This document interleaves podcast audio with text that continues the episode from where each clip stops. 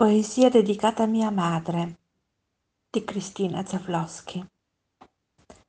Madre, mi hai messa al mondo alle sei del mattino.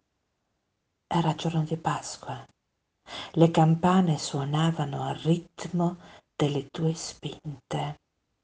Le rose aprivano i loro boccioli come facevi tu, per farmi spazio e darmi alla luce non credo che a quei tempi dessero la bambina in braccio alla mamma.